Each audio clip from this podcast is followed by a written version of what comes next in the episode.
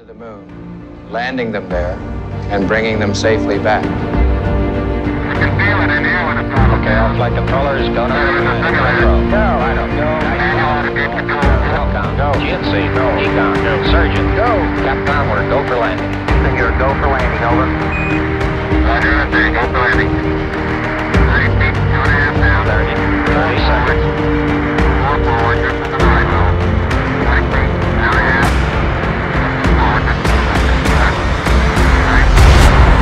Contact light.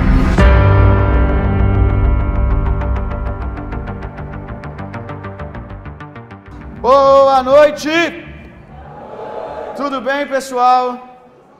A graça e a paz de Jesus, amém? Quantos estão animados para ouvir a palavra de Deus essa noite?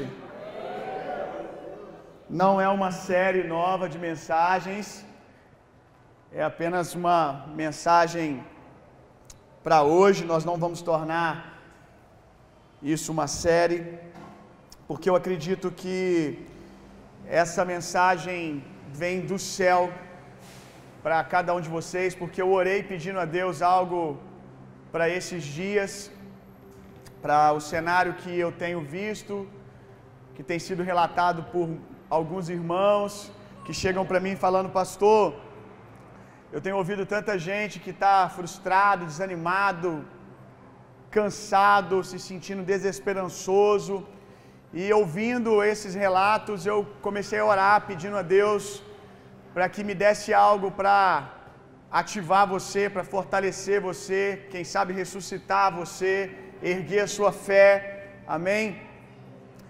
E quando Deus me deu a palavra que eu vou ministrar hoje com esse tema, pisando na lua, ontem à noite, terminando de meditar, estudar, esquadrinhar a palavra de Deus, tudo aquilo que Deus foi me mostrando. Eu escrevi tanta coisa que eu realmente pensei na possibilidade de tornar isso uma série. Mas aí eu falei com Jesus: Jesus, me ajuda a pregar tudo amanhã, porque eu creio que não dá para esperar uma série de mensagens. Eu creio que essa é uma mensagem emergencial que a igreja precisa ouvir agora. Amém? Nós temos uma palavra de Deus que os últimos três meses desse ano seriam três meses sobrenaturais, que nós veríamos um romper de Deus muito poderoso. E em muitos ângulos nós já temos percebido isso, temos visto isso. Se você não está ainda vendo isso na sua vida, no nome de Jesus, eu creio que você não terminará esse ano sem ver a glória de Deus de uma maneira ímpar, como você nunca viu na sua vida, em nome de Jesus.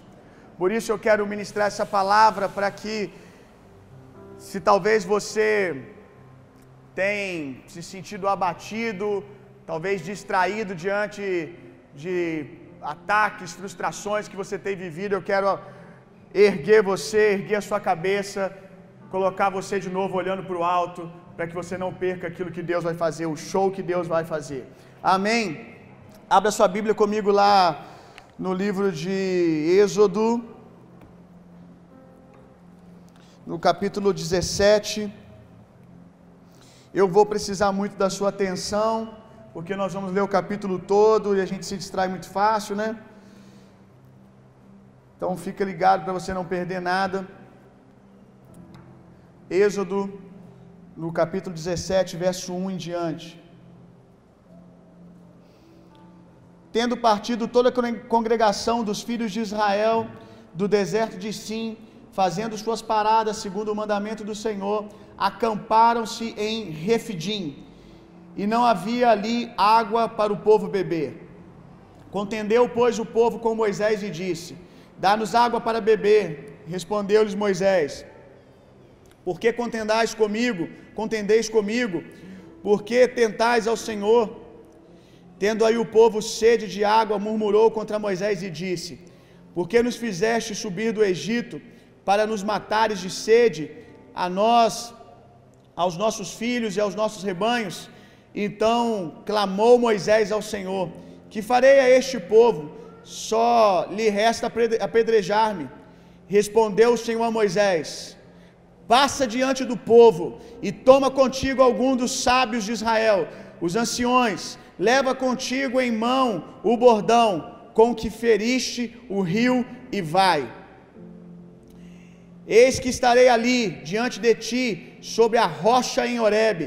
Ferirás a rocha, e dela sairá água, e o povo beberá. Moisés assim o fez na presença dos anciões de Israel.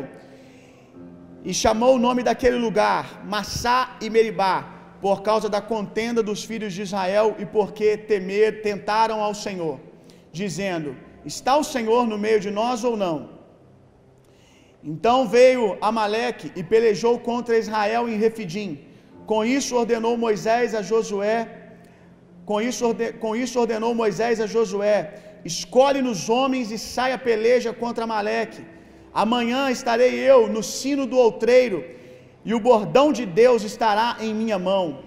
Fez Josué conforme Moisés lhe dissera, e pelejou contra Amaleque. Moisés, porém, Arão e Ur subiram ao cimo, ao cimo do outreiro. Quando Moisés levantava a mão, Israel prevalecia. Quando, porém, ele abaixava a mão, prevalecia Amaleque. Ora, as mãos de Moisés eram pesadas, por isso tomaram uma pedra e a puseram por baixo dele, e ele nela se assentou. Arão e Ur sustentaram-lhe as mãos, um de um lado e o outro do outro. Assim lhe ficaram as mãos firmes até o pôr do sol. E Josué desbaratou a Amaleque e ao seu povo ao fio da espada. Então disse o Senhor a Moisés: Escreve isso para a memória num livro e repete-o a Josué, porque eu hei de riscar totalmente a memória de Amaleque de debaixo do céu. E Moisés edificou um altar e lhe chamou: O Senhor é minha bandeira.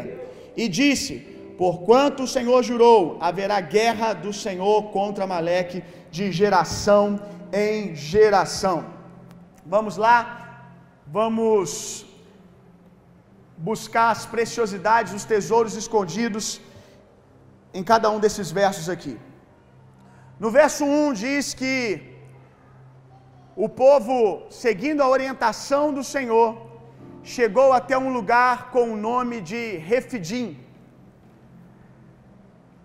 Refidim significa lugar de descanso.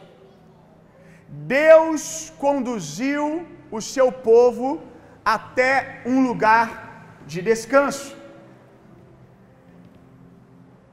Só que o texto continua dizendo que, apesar do nome Refidim significar lugar de descanso, não havia água ali para o povo beber. E aqui parece uma grande contradição. Como Deus chama um lugar de lugar de descanso, se nem água fresca para beber tem nesse lugar? Você concorda comigo que, quando nós pensamos em descanso, talvez a primeira coisa que vem na nossa mente é uma boa água fresca, uma água gelada? Sim ou não? Sombra, já diz o ditado, né? Sombra e água fresca. Então, tudo que se esperava desse lugar é que ele tivesse, no mínimo, uma água fresquinha para o povo beber. Esses dias que nós estamos finalizando agora, esse cenário de pandemia, foi com certeza o ambiente onde nós mais fomos pressionados por livre e espontânea pressão, desafiados a descansar. E eu não estou dizendo que é Deus que trouxe a pandemia. Não é isso que eu estou dizendo. Eu estou dizendo que esses dias, pelo menos para mim, foram os dias que eu mais fui desafiado a aprender a descansar. Porque ainda que eu quisesse fazer alguma coisa, eu não podia fazer.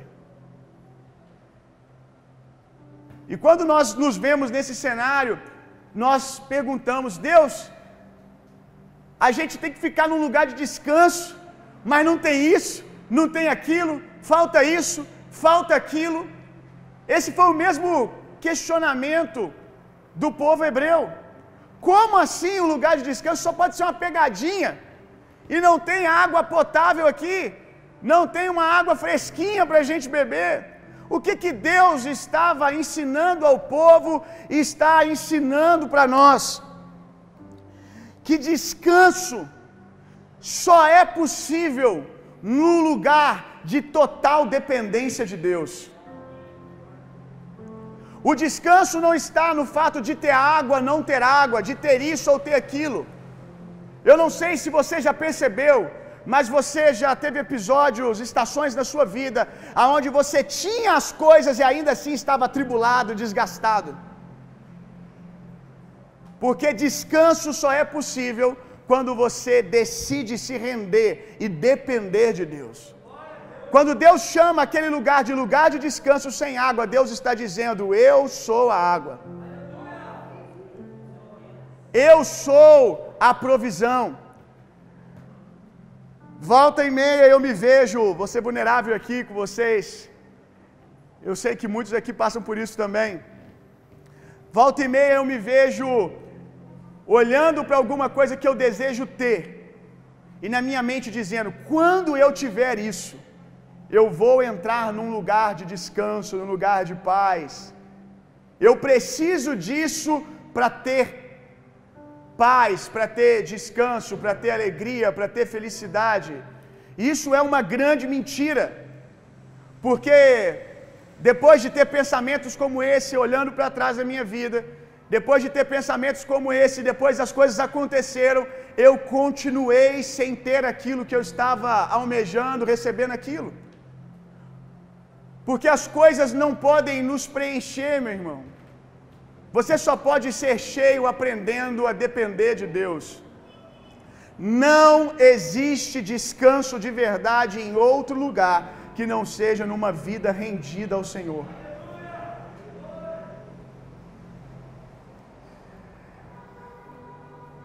Quando eles começam a murmurar com Moisés,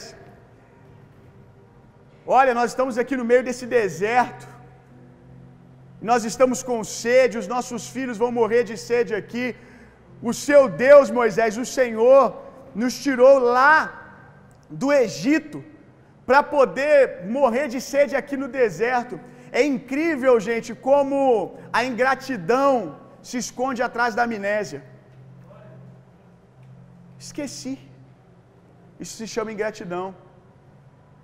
Esqueci da onde eu vim, esqueci do livramento do Senhor, esqueci o que Deus já fez. Gente, eles eram escravos do Egito.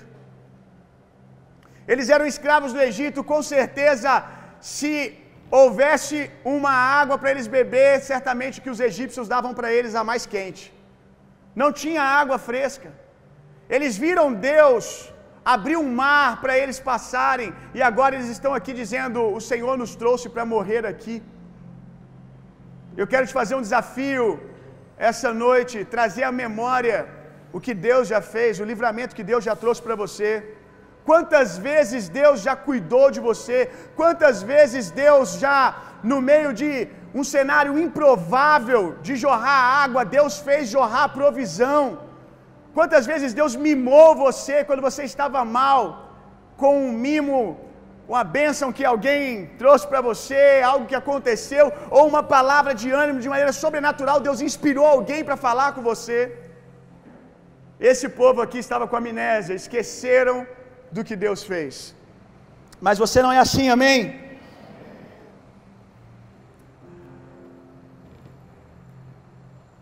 Lugar de descanso no meio do deserto.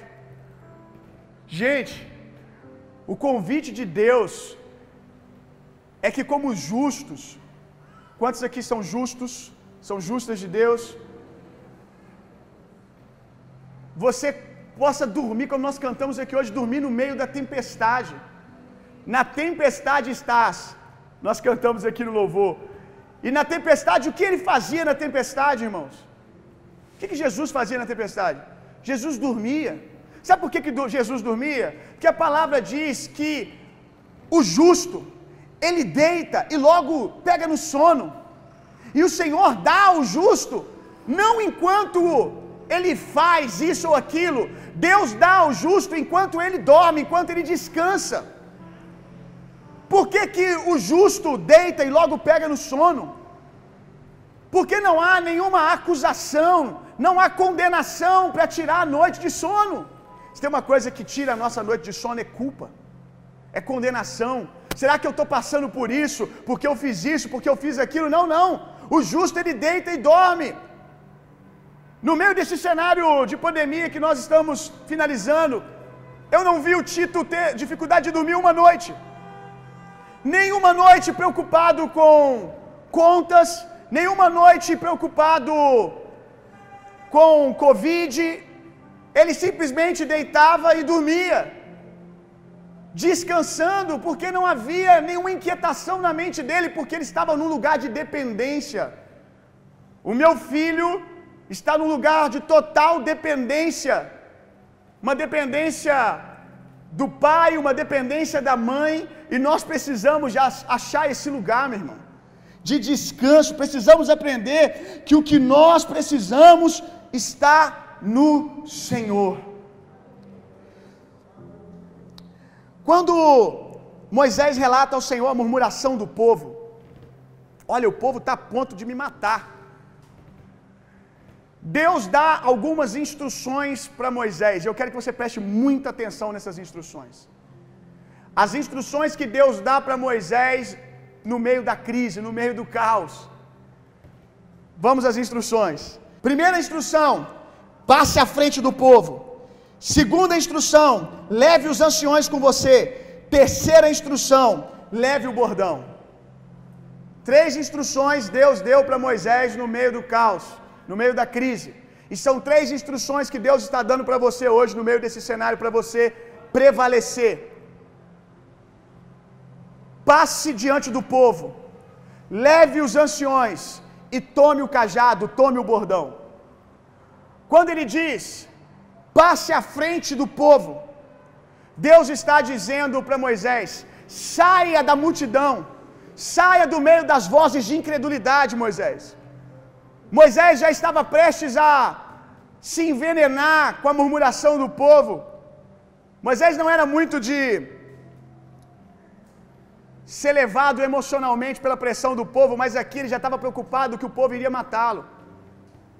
A pressão, as vozes eram tantas que Moisés já estava desfalecendo emocionalmente. Deus diz para ele: Moisés, passa diante do povo, vai à frente.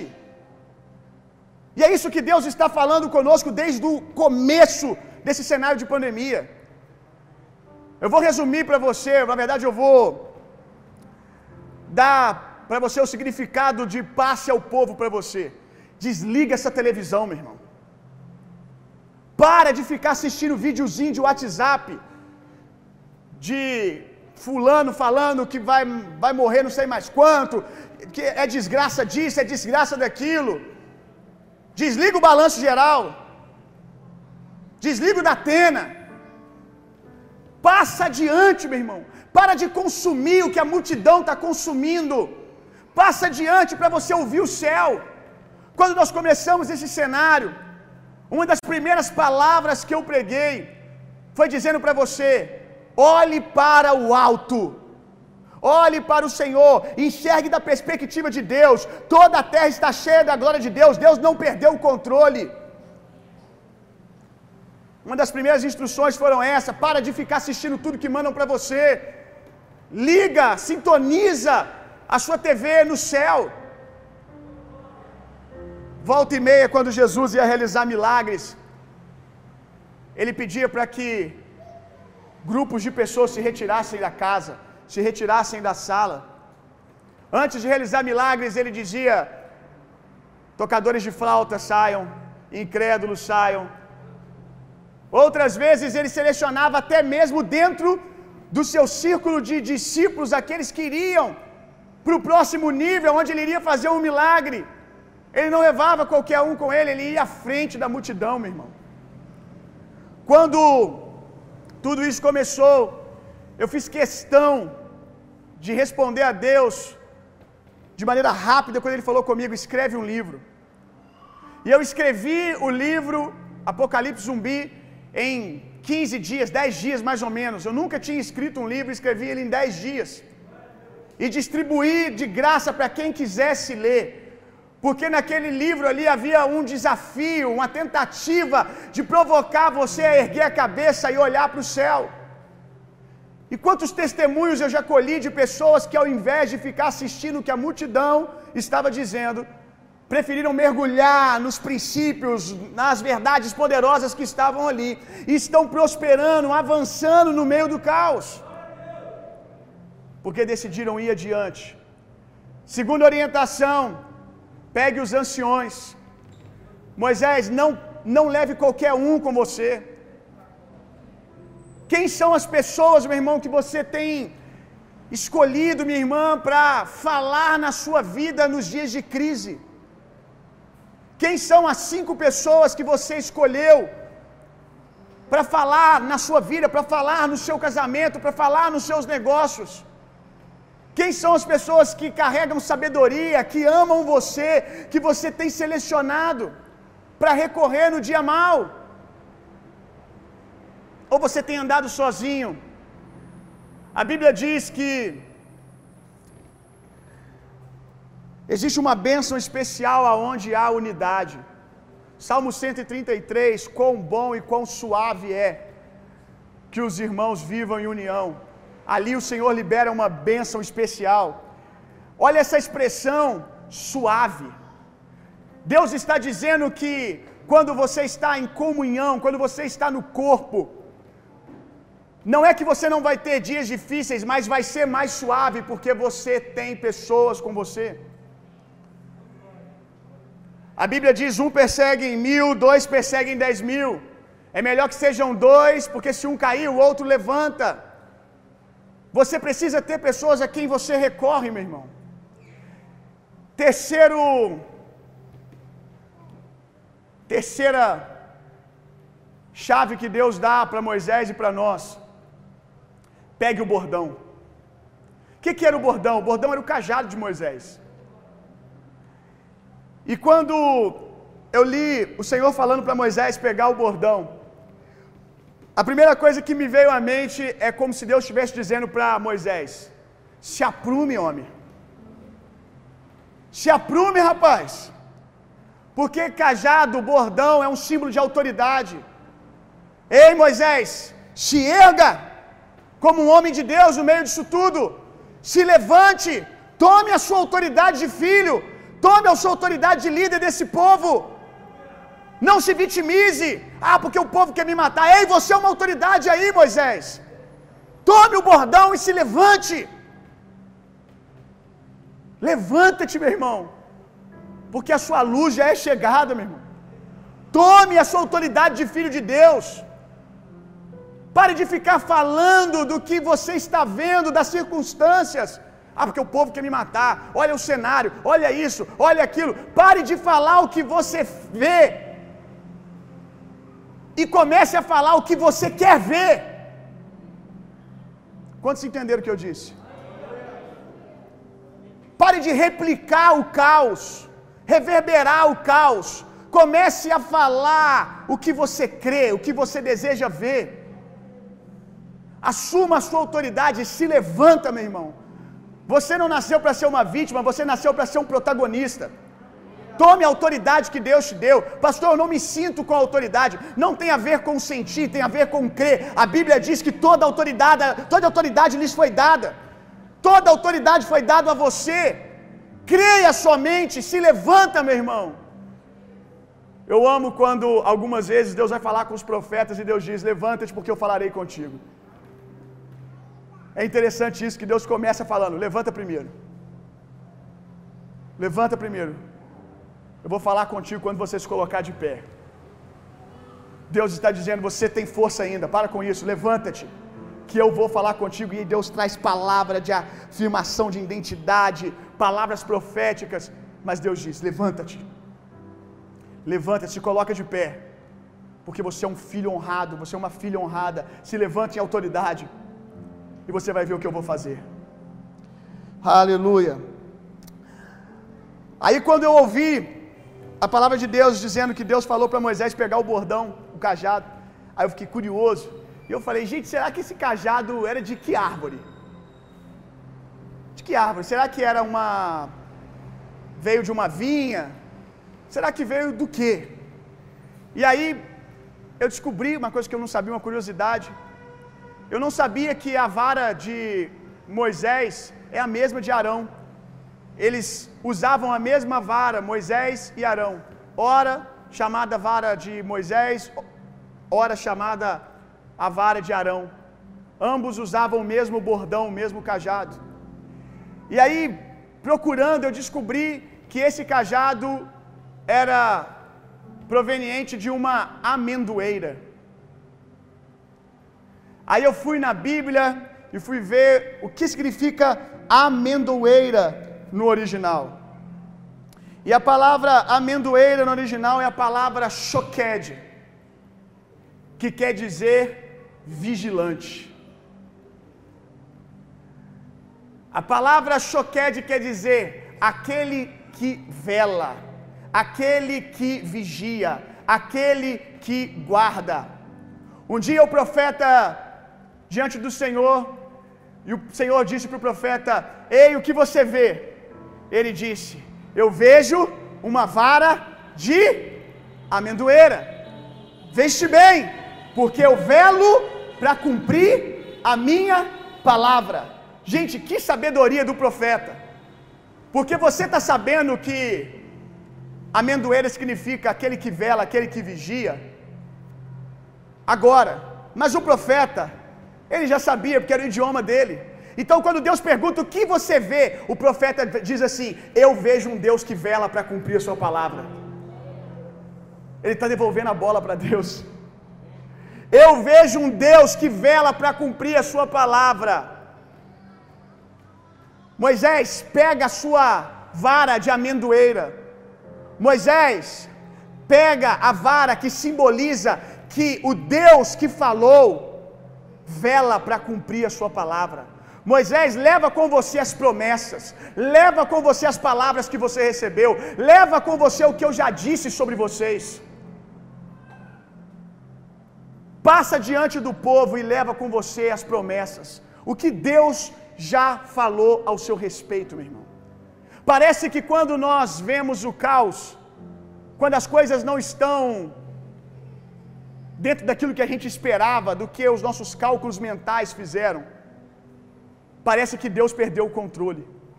Parece que agora ficou impossível para Deus fazer.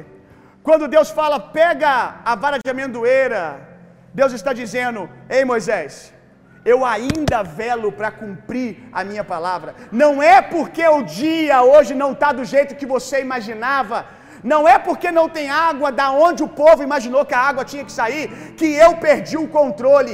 Eu vigio, eu olho as palavras que eu liberei e eu velo para que elas sejam cumpridas. Aleluia. E Deus diz para Moisés: passa o, passa o povo e vai para onde? Vai para Oreb. O que, que significa Oreb? Oreb significa deserto. Eu falava com a Nathalie hoje à tarde que às vezes parece que Deus tem senso de humor. Porque o povo estava num lugar que era chamado lugar de descanso. Aí Deus vira para Moisés e fala assim: vai para o Oreb. Vai para o lugar mais seco. Vai para o lugar mais deserto. Parece que Deus tem senso de humor. Como assim, Deus? Se já não tinha água lá, você me manda ir para um lugar chamado deserto para procurar uma rocha. É como se Deus estivesse dizendo assim: Você achou que estava difícil para mim, Moisés? Espera aí que eu vou mostrar para você. Vou mostrar para você como que eu estou preocupado. Eu vou mostrar para você como que isso me diz alguma coisa. Isso não me diz nada, Moisés. Isso não me diz nada. Se no lugar de descanso não foi suficiente para vocês crerem, então agora vocês vão ver eu fazer de um lugar mais improvável ainda. Vem para o lugar mais seco, Moisés. Vem para o lugar mais, mais seco e procura uma pedra. Que é dessa pedra que eu vou fazer jorrar água. E nós sabemos que essa rocha é Cristo, amém? Que isso, meu irmão? Deus podia fazer sair água ali, ó. Uma fonte de água brotando do chão lá em Refidim, no lugar de descanso. Deus diz: não, não, não. Tá muito fácil assim. Eu gosto do impossível. Como eu digo sempre para vocês, o impossível é o playground de Deus. Abra sua Bíblia comigo lá em Mateus, no capítulo 6. Nós vamos ler o verso 31 ao 34. Deus poderia ter feito sair água onde eles estavam, mas decidiu tirar da rocha no meio do deserto para nos dizer: Eu não preciso de situações favoráveis para fazer, eu sou. Mateus 6, verso 31 ao 34. Ao 33 está bom. Portanto, não vos inquieteis dizendo: que comeremos, que beberemos ou com que nos vestiremos, porque são os incrédulos é, que procuram todas essas coisas. Pois vosso Pai Celeste sabe que necessitais de todas elas. Buscai, pois, em primeiro lugar o seu reino e a sua justiça, e todas essas coisas vos serão acrescentadas. O que, que Deus está dizendo? Não se comporte como os incrédulos, vocês não são assim. Vocês são justos. Vocês são filhos amados. É os incrédulos que ficam inquietos. É os incrédulos que se preocupam. E aí eu fui no dicionário. Depois de uma conversa com um amado irmão, eu fui meditar nesse texto. E no dicionário eu achei lá a definição de preocupado. Preocupado, preocupar-se significa primeiro a ocupar. Aquele que se antecipa para resolver algo. Preocupar, preocupar-se é antecipar-se, dar um salto à frente ir correndo para resolver um problema, antes que qualquer um pegue para fazer. E deixa eu te ensinar uma coisa, meu irmão. Se tem uma corrida que eu quero perder para Deus é essa. Se tem uma corrida que eu não quero chegar primeiro, é para resolver os meus problemas. Eu não sei você, mas quando eu era pequeno, criança, às vezes eu apostava corridas que eu queria perder. Como por exemplo, quem chegar primeiro lava a louça. Pensa como é que eu corria, irmão. Quem chegar primeiro lava a louça. Aí dava uma corridinha, parava, olhava para o lado. Quando o outro ganhava, parabéns, rapaz. Você corre mais que eu mesmo. Tu é bom, hein? Tu corre demais. Eu fiquei impressionado com a velocidade que você foi. Você tá de parabéns, cara. Você merece o prêmio, lavar a louça. Muito bom. É exatamente assim que eu quero fazer com Deus. Eu quero deixar Deus chegar primeiro nos meus problemas. Porque eu sei que quando eu boto a mão primeiro, eu faço lenha.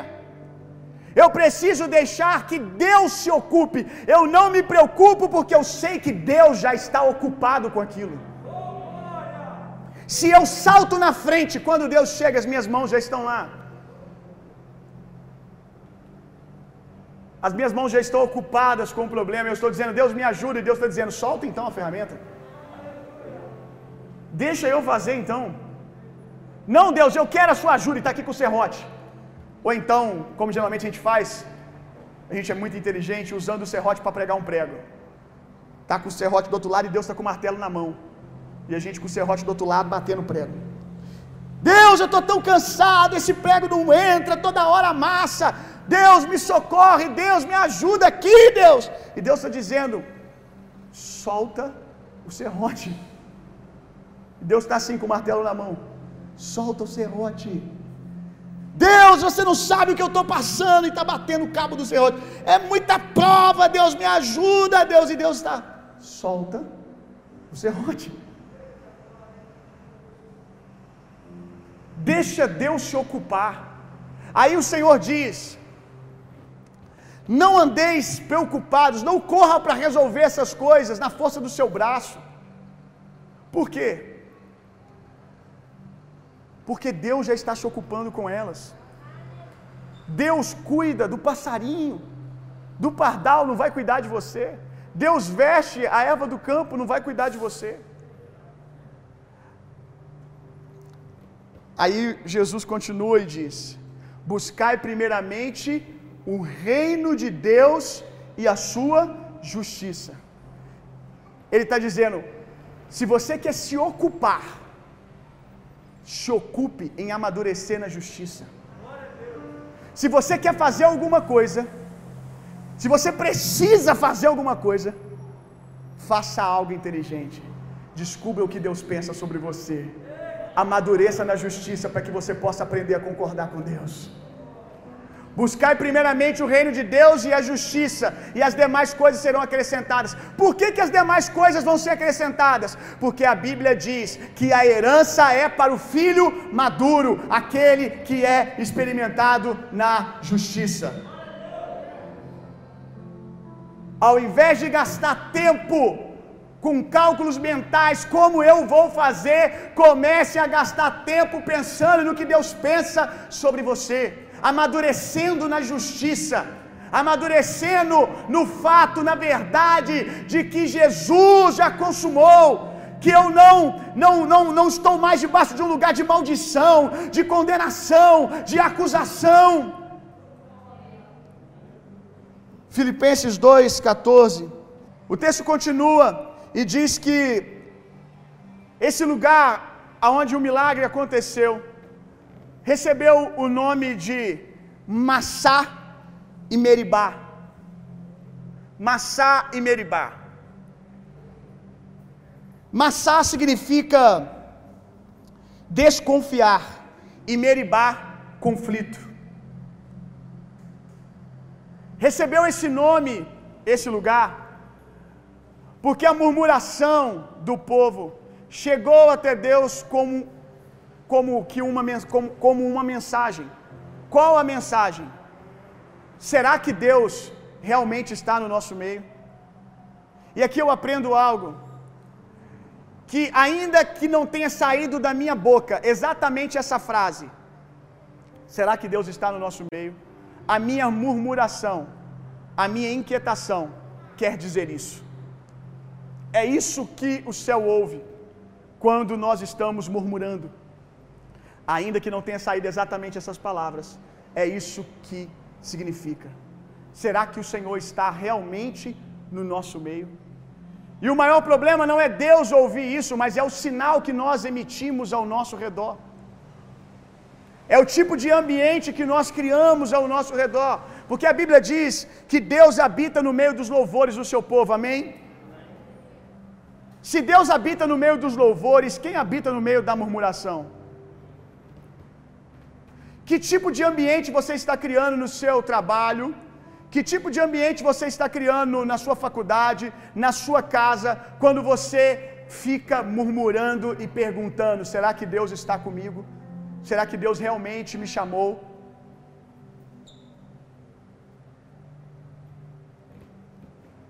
Filipenses 2,14 diz: Fazei tudo sem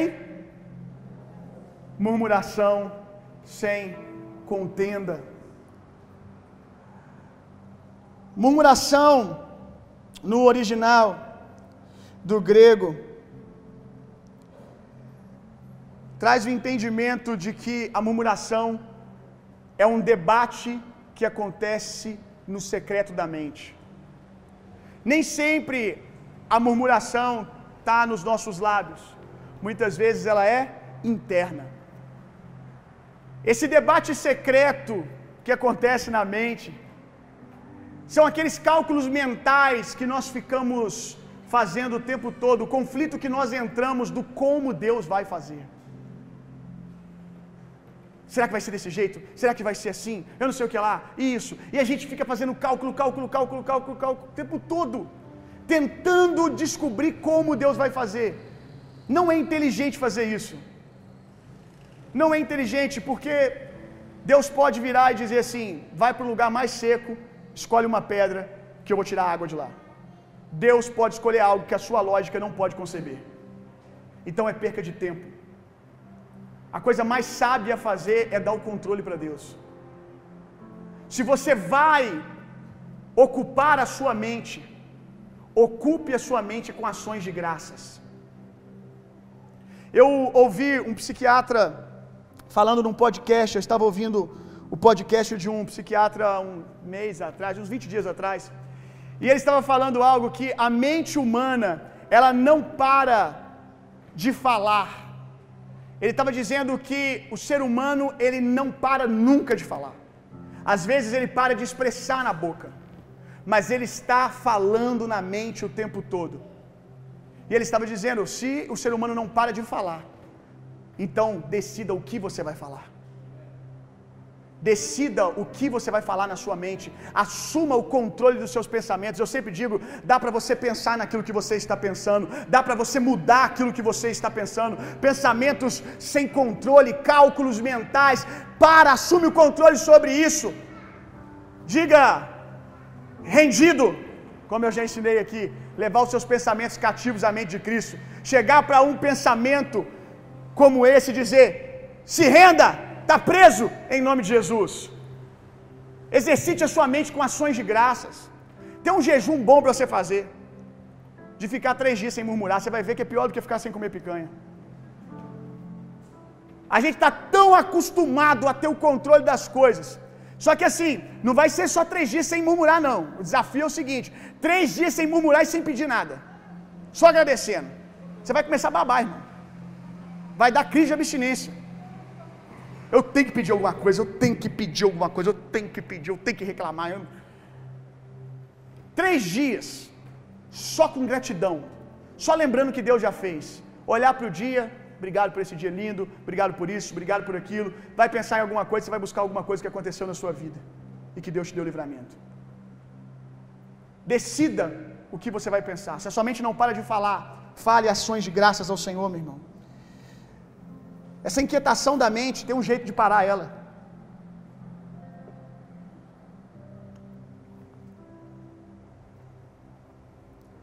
Quem aqui sabe como é que separa a briga de cachorro?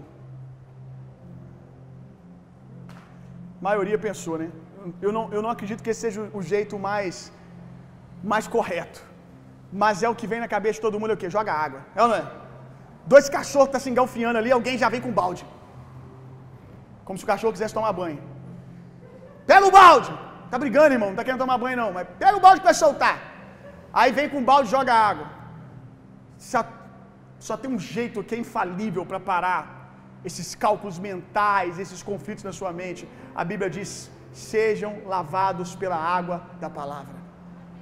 Joga a água da palavra, meu irmão. Libera o que a palavra diz. Enche a sua mente da palavra de Deus e você vai ver refrigério chegando. Vamos lá. Verso lá em Êxodo, volta para Êxodo agora. Êxodo 17, verso 8. Então veio Amaleque e pelejou contra Israel em Refidim. Quando jorrou água, eles pensaram: uh, acabou a pandemia, acabou o lockdown, acabou o problema. Aí vem e se levanta Amaleque. O nome Amaleque significa habitante do vale. Aquele que fez do vale a sua habitação. Amaleque são aqueles que deveriam ter passado pelo vale, mas decidiram fazer dele a sua morada. Muitos de vocês aqui já passaram por dias de vale, por dias difíceis, pelo dia mau. Há uma promessa para nós. Ainda que eu ande pelo vale da sombra da morte, o Senhor será comigo. A tua vara e o teu cajado, olha aí o bordão de novo, me consolam. O vale não é para nós um lugar de habitação, é um lugar de passagem. Mas infelizmente alguns fazem do vale a sua morada. Alguns se tornam amargos. Alguns permitem que o dia mau se torne a sua própria vida. Talvez um evento que aconteceu lá no ano 2008.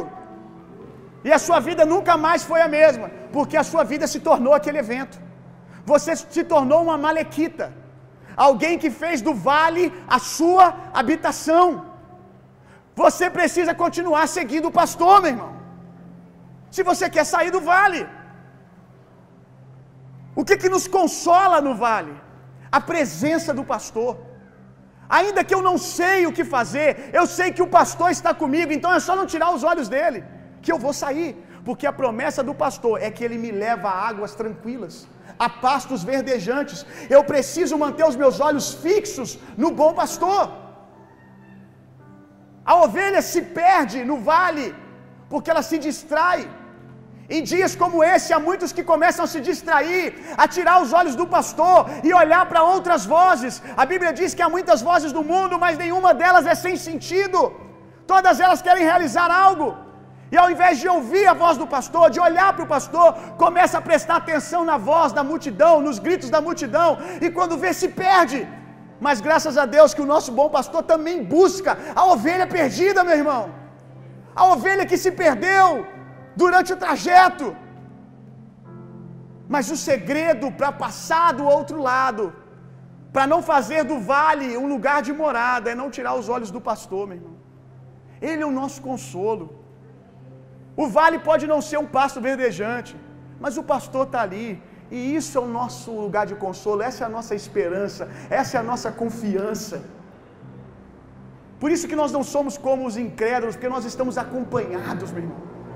Nós estamos acompanhados com alguém que tem um, um destino no coração, que é nos levar a pastos verdejantes. As ovelhas não habitam no vale, elas habitam nos pastos verdejantes com águas tranquilas. Esse é o lugar de habitação, é o refidim, é o lugar de habitação das ovelhas, e é para lá que Ele está nos levando, meu irmão.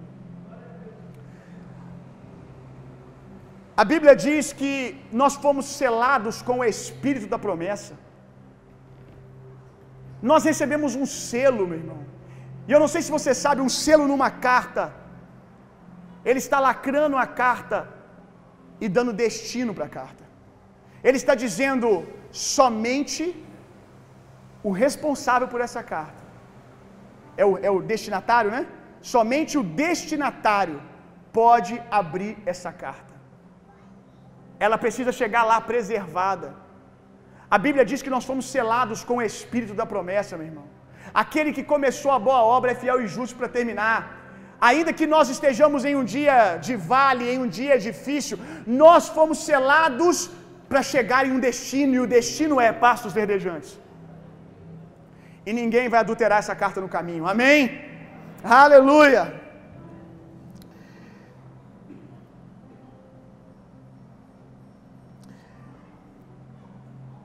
O desafio nesses dias é não fazer desses dias a nossa morada, porque vão passar, e você está dizendo, pastor, eu, eu achei que já tinha terminado, e o povo também achou que o dia difícil deles também tinha terminado. Eles estavam como que aqui, ó, saindo do vale, saindo do dia mal. E na hora que eles iam botar o pé para fora, alguém gritou lá que lockdown de novo. Alguém gritou, mais dois meses de quarentena. É como se eles estavam tirando o pé do mapa e alguém veio aqui e puxou o mapa assim, ó. Não. Vem os amalequitas, vem os habitantes do vale, querendo fazer com que esses dias se perpetuassem. Mas nós precisamos, meu irmão, nos manter numa convicção. Nós não somos habitantes do vale. Nós não vamos fazer desse lugar nossa morada. Nós temos uma palavra de Deus, meu irmão. Deus diz para Moisés: Moisés, sobe para o cume do monte, leva com você Ur e Arão, e deixa Josué na frente da batalha. Quem que é Josué? Josué significa salvação. Moisés sobe para o cume do monte e deixa Josué ir na frente, deixa salvação ir na frente. O que, que Deus está nos dizendo? Aquele que começou a boa obra é fiel e justo para terminar. Tendo iniciado na dependência da graça de Deus, permaneceis assim. Não volte para o jugo da escravidão. Permaneçam confiantes na salvação. Vocês foram selados. Vocês têm um destino. Esses dias não são capazes de determinar o seu fim. Continue. Salvação vai guerrear lá embaixo. Salvação é isso, é um pacote de bênção, meu irmão. É proteção divina. Moisés sobe e faz o seguinte: fica com as mãos para cima, com as duas mãos erguidas. Ergue as suas duas mãos aí, meu irmão. Ergue aí no seu lugar. O que, que vem à sua mente quando você vê alguém assim do seu lado com as duas mãos erguidas? Rendição. Moisés sobe para o alto do monte e se rende. Porque enquanto você estiver rendido, salvação vai prevalecer lá embaixo. O texto diz que as mãos de Moisés eram pesadas, e porque eram pesadas, às vezes começava a descer. E quando eu li ontem à noite mãos pesadas, me veio à mente mãos calejadas pelo trabalho. Mãos que estavam acostumadas a estar no controle. E nós aqui temos mãos pesadas, meu irmão. Nós fomos ensinados que temos que estar no controle, fazendo algo o tempo todo. A gente tem que estar sempre fazendo. E aí Deus vira e diz: se rende, mão para cima. E às vezes nós começamos rendidos, começamos a caminhada dependentes de Deus, e com o passar do tempo deixamos as mãos pesadas e descendo e descendo, com a tentação de assumir o controle de novo. Só que Deus tinha dito para Moisés: Ur e Arão irão com você. Ur e Arão, Ur ficará num lado e Arão no outro. O que, que significa Ur? O nome Ur quer dizer buraco, rasgar. E o nome Arão, luz que resplandece, exaltado. Quando Moisés estava com as mãos erguidas por Ur e Arão, o povo vencia lá embaixo. Quando as mãos de Moisés ia descendo, o povo perdia a batalha. Quando Ur e Arão ergueram as mãos de Moisés, eles prevaleceram e venceram a batalha. Quando Ur e Arão erguem as nossas mãos, a batalha é vencida. O que isso quer dizer, pastor? Quando nós estamos com as mãos erguidas, luz rasga a escuridão. Quando as nossas duas mãos estão rendidas no cume do monte, no lugar da adoração, da rendição, luz rasga a escuridão e vence as trevas. A Bíblia diz que com força e poder Deus ressuscitou Jesus dentre os mortos. Jesus estava no lugar mais fundo da terra, lá no Hades, no mundo dos mortos. Pensa num lugar de trevas, pensa num vale, a qual o salmista chama de vale da sombra da morte. Pois nesse lugar, luz rasgou a escuridão.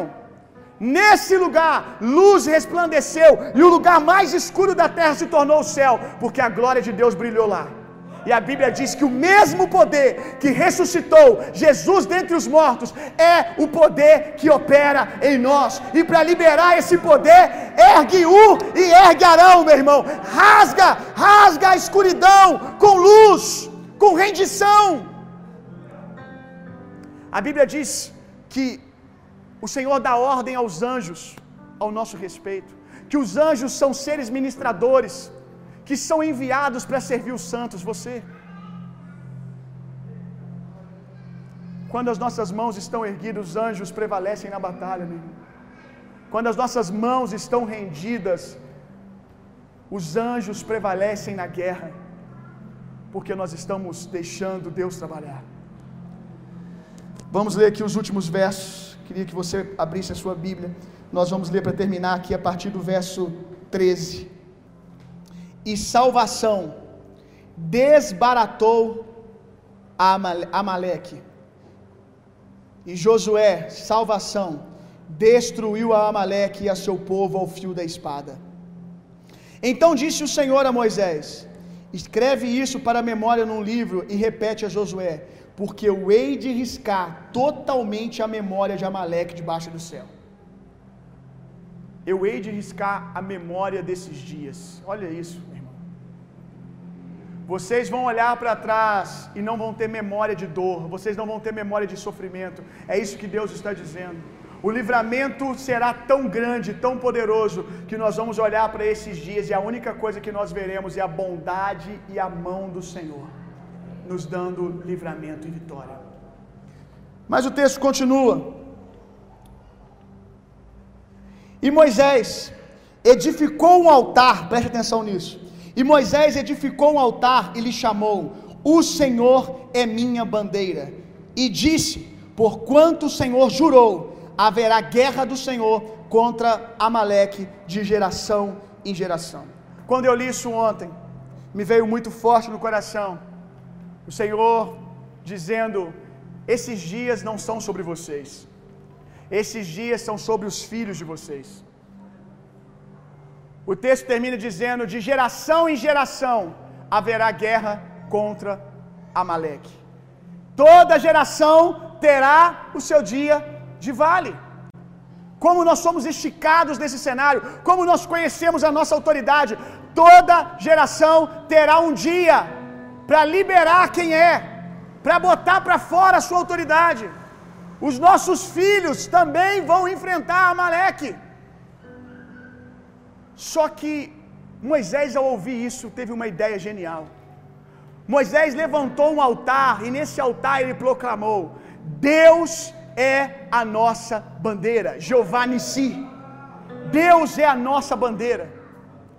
Deixa eu te fazer uma pergunta. Quando você coloca uma bandeira num lugar, o que você quer dizer? Quando você, após vencer uma guerra, você planta uma bandeira ali, você quer dizer o quê? Esse território tem dono a partir de agora. Esse território foi conquistado. Quando você chega num lugar e tem uma bandeira ali de um povo, você sabe, esse lugar pertence a esse povo, a cultura desse lugar é desse povo, a linguagem desse lugar é desse povo. Eles é que têm autoridade sobre esse lugar. Quando Moisés diz: Jeová Nissi, Deus é a nossa bandeira. Moisés está deixando um sinal para os seus filhos. Moisés, ao ouvir que toda geração vai enfrentar Amaleque, Moisés deixa uma bandeira fincada naquele lugar, dizendo assim para os filhos: Nós já vencemos. Nós já vencemos. E o que a Bíblia diz ao seu respeito? Que nós somos mais do que vencedores. Por quê? Porque a nossa vitória contra principados e potestades, Cristo Jesus já venceu. Ele foi erguido, nome sobre todo nome. Ele foi erguido como uma bandeira mais alta, proclamando: esse território já foi conquistado. Quando eu digo que esses dias não são sobre nós, mas são sobre os nossos filhos. É porque quando eu li isso, me veio a imagem, olha que loucura. Lendo a Bíblia ontem de madrugada, me veio a imagem do homem pisando na lua e fincando a bandeira. E aí eu comecei a perguntar no meu coração qual o sentido disso, né? Estou aqui lendo a palavra, de repente me vem essa imagem do homem fincando a bandeira na lua. E aí eu cheguei a uma conclusão. Você já percebeu como a ciência, a tecnologia avançou velozmente, absurdamente, depois do marco onde o homem pisou na lua. Pastor, eu nem acredito nisso, não tem problema. Mesmo que você não acredite, eu acho que o homem não pisou na lua, eu acho que isso é história para boi dormir. Não faz diferença nenhuma quando as pessoas acreditam nisso. E uma geração acreditou nisso. Uma geração cresceu com a imagem do homem conquistando o, o, o, universo, né? dizendo assim, por meio da lua, pisando fora do globo terrestre. Aí eu te faço uma pergunta: o que é impossível? O que é demais para ser feito aqui na terra? Para adolescentes, crianças que viram um homem pisando na lua.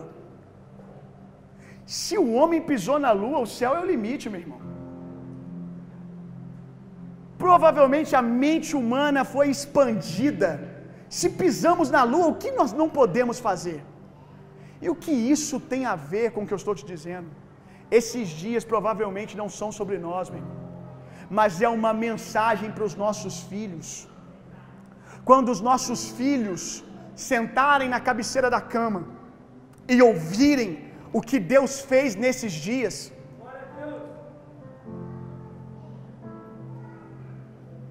Eles vão dizer exatamente o que os adolescentes, crianças que viram o homem pisar na lua disseram: nada menos que o céu. O que, que é difícil para nós, como igreja, quando os meus pais viram a igreja ser fechada por cinco meses e ainda assim ela crescer poderosamente. O que é difícil para nós, quando nós ouvimos dos nossos pais, no meio de um cenário de crise econômica, eles prosperaram. O que é difícil para nós quando nós temos uma bandeira fincada nesse lugar, meu irmão? Para para pensar no quanto isso é poderoso. Talvez você está menosprezando esses dias. Deixa eu te fazer uma pergunta. Os seus avós já tinham passado por algo assim? Não. A última vez que nós tivemos um cenário parecido com esse foi na gripe espanhola. Os seus avós não têm muito para te ensinar sobre esses dias. Nós que estamos tentando se ensinar para eles, né? Fiquem em casa, tentando segurar eles em casa. O seu pai e a sua mãe não tem nada para te dizer sobre dias como esse, porque esses dias são únicos. Esse mar revolto nós nunca vimos antes, mas já diz a frase: mar calmo não faz bom marinheiro. Esse é o teto que nós vamos. O que é teto para nós será fundamento para os nossos filhos. Eles vão a partir disso, meu irmão. A partir disso eles vão decolar. Eu quero que você se coloque de pé no seu lugar para nós orarmos.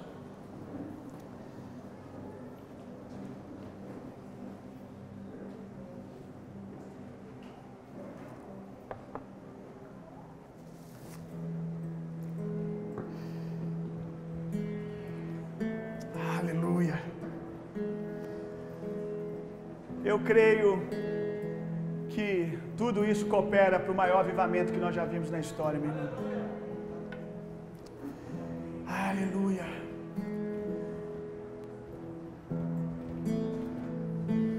Os meus pais já venceram Amaleque. Os meus pais já viram o mar se abrir. Os meus pais já viram o maná cair do céu. Deus está construindo uma história de avivamento em você para que você leia para os seus filhos, meu irmão. Nós vamos cantar de novo a canção que nós cantamos no período de louvor. Nós vamos, como Moisés, tomar o bordão e subir no alto do monte.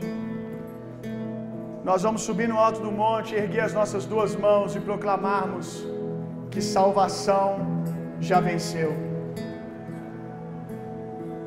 Quando de manhã nós adorávamos o Senhor com essa canção, eu estava ali e eu sentia como que ondas do poder de Deus passando no meio da igreja, libertando pessoas, curando pessoas, trazendo força, ânimo, levando medo embora. E eu não tinha me atentado ainda para o que eu iria pregar, que tinha total sentido com aquilo que eu estava vendo acontecer na adoração. Quando Ur e Arão levantam a mão, a mão de Moisés, luz rasga a escuridão. Quando nós adoramos a Deus, eu sei que muitos de vocês já sentiram isso. Chegam cansados aqui, frustrados, de repente começa a adoração e você vê força chegando. Sabe o que é isso? É luz rasgando a escuridão. Teve um outro momento na história que luz também rasgou um véu, meu irmão. Luz rasgou um véu de alto a baixo, nos dando livre acesso a Deus. Eu quero convidar você, meu irmão, a com as suas, com as suas mãos erguidas em rendição a Deus, em rendição a Deus, liberar luz no meio da escuridão. E eu creio que no nome de Jesus você vai sentir, talvez ver realmente escuridão sendo rasgada e luz chegando em nome de Jesus. Que o amor de Deus, que a graça de Jesus Cristo, que o consolo, poder e a personalidade do Espírito Santo sejam em vocês e através de vocês hoje e sempre. Vão e tenham uma semana sendo profundamente intensamente amados por Deus. Vão, transformem o mundo e reinem vida. Deus abençoe.